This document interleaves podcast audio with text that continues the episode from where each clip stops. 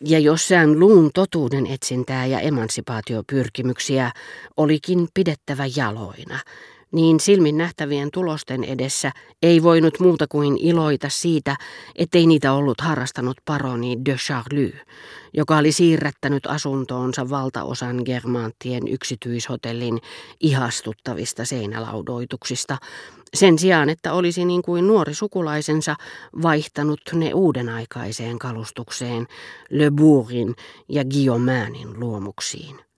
Siitä huolimatta ei ole epäilystäkään, etteikö herra de Charlyn ihanne olisi ollut varsin teennäinen ja, mikäli tällaista määritelmää voi käyttää ihanteen yhteydessä, yhtä hienosteleva kuin taiteellinenkin.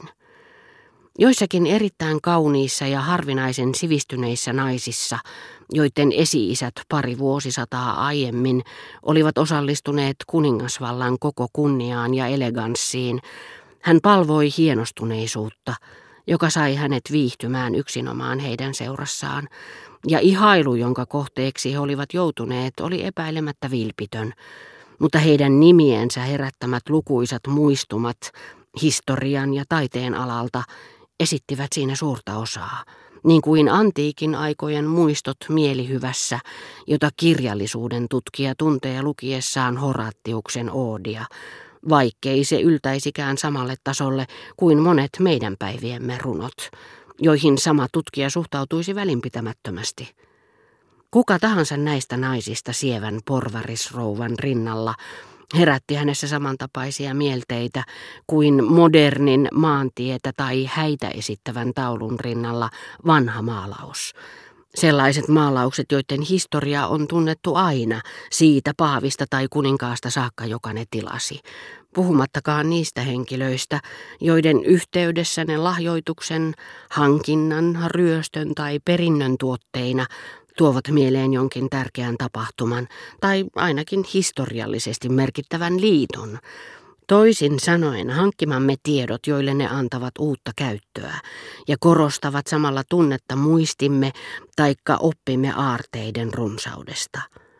Herra de Charlie iloitsi siitä, että estäessään näitä erittäin ylhäisiä rouvia seurustelemasta vähemmän siniveristen naisten kanssa, hänen omiensa kaltaiset ennakkoluulot säästivät heidät hänen palvottavikseen koskemattomina, tahrattomassa aateluudessaan, niin kuin jonkin 1700-luvulta peräisin olevan julkisivun vaaleanpunaisesta marmorista veistettyine puolipilareineen, jossa uudet ajat eivät ole aiheuttaneet minkäänlaisia muutoksia.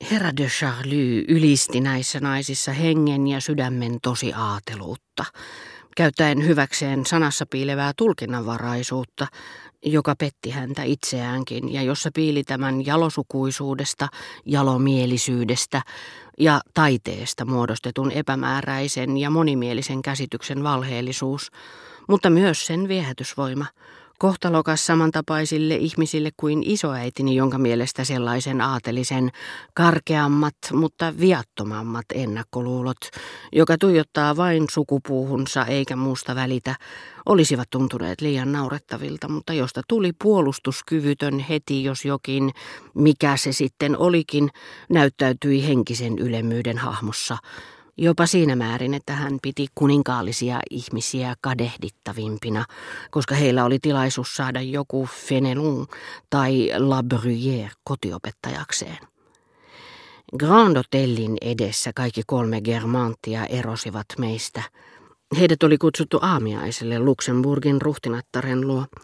Kun isoäiti sitten hyvästeli Rova de Villepari siitä ja sään luu isoäitiäni, herra de Charlie, joka siihen mennessä ei ollut sanonut minulle sanaakaan, siirtyi pari askelta taaksepäin ja ilmoitti vieressäni seisoessaan, Tänään päivällisen jälkeen minut on kutsuttu iltateille Vilpari siitätini huoneistoon. Toivottavasti suotte minulle sen ilon, että tulette sinne rouva isoäitine kanssa. Ja hän palasi markiisittaren luo. Vaikka olikin sunnuntai, hotellin edessä ei näkynyt sen enempää ajoneuvoja kuin lomakauden alussakaan. Nimenomaan notaarin rouva oli sitä mieltä, että tuli turhan kalliiksi vuokrata joka kerta vaunut, koska ei mennyt Cambremerien luo. ja hän tyytyi pysyttelemään huoneessaan. Onko Rova Blande sairas, kysyttiin notaarilta. Häntä ei ole tänään näkynyt missään. Hänellä on hiukan päänsärkyä, kuumuus nähkääs ja ukkosta ilmassa. Hän voi huonosti vähemmästäkin, mutta uskoisin teidän tapaavan hänet vielä iltaan mennessä. Kehotin häntä tulemaan alakertaan. Se ei voi tehdä hänelle muuta kuin hyvää. Olin ajatellut, että kutsuessaan meidät tätinsä luo, jolle hänen mielestäni ilman muuta oli täytynyt asiasta puhua, herra de Charlie oli tavallaan halunnut pyytää anteeksi aamullista epäkohteliasta käytöstään minua kohtaan.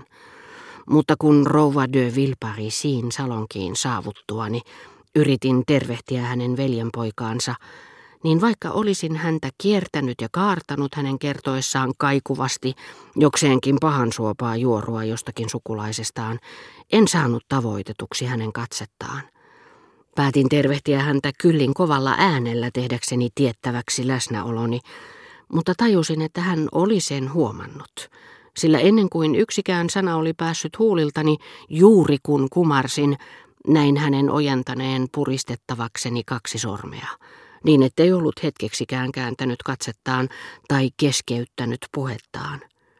Hän oli tietenkin nähnyt minut antamatta sitä mitenkään huomata, ja totesin silloin, että hänen silmänsä, jotka eivät koskaan kiintyneet puhekumppaniin, pyörivät alituisesti kaikkiin mahdollisiin suuntiin ja toivat mieleen tietyt pelästyneet eläimet tai sitten katukaupustelijat, jotka samalla kun he laskettelevat puhettaan ja esittelevät laitonta kauppatavaraansa pitävät silmällä päätään silti kääntämättä kaikkia ilmansuuntia, joista mahdollisesti saattaisi ilmestyä poliisi.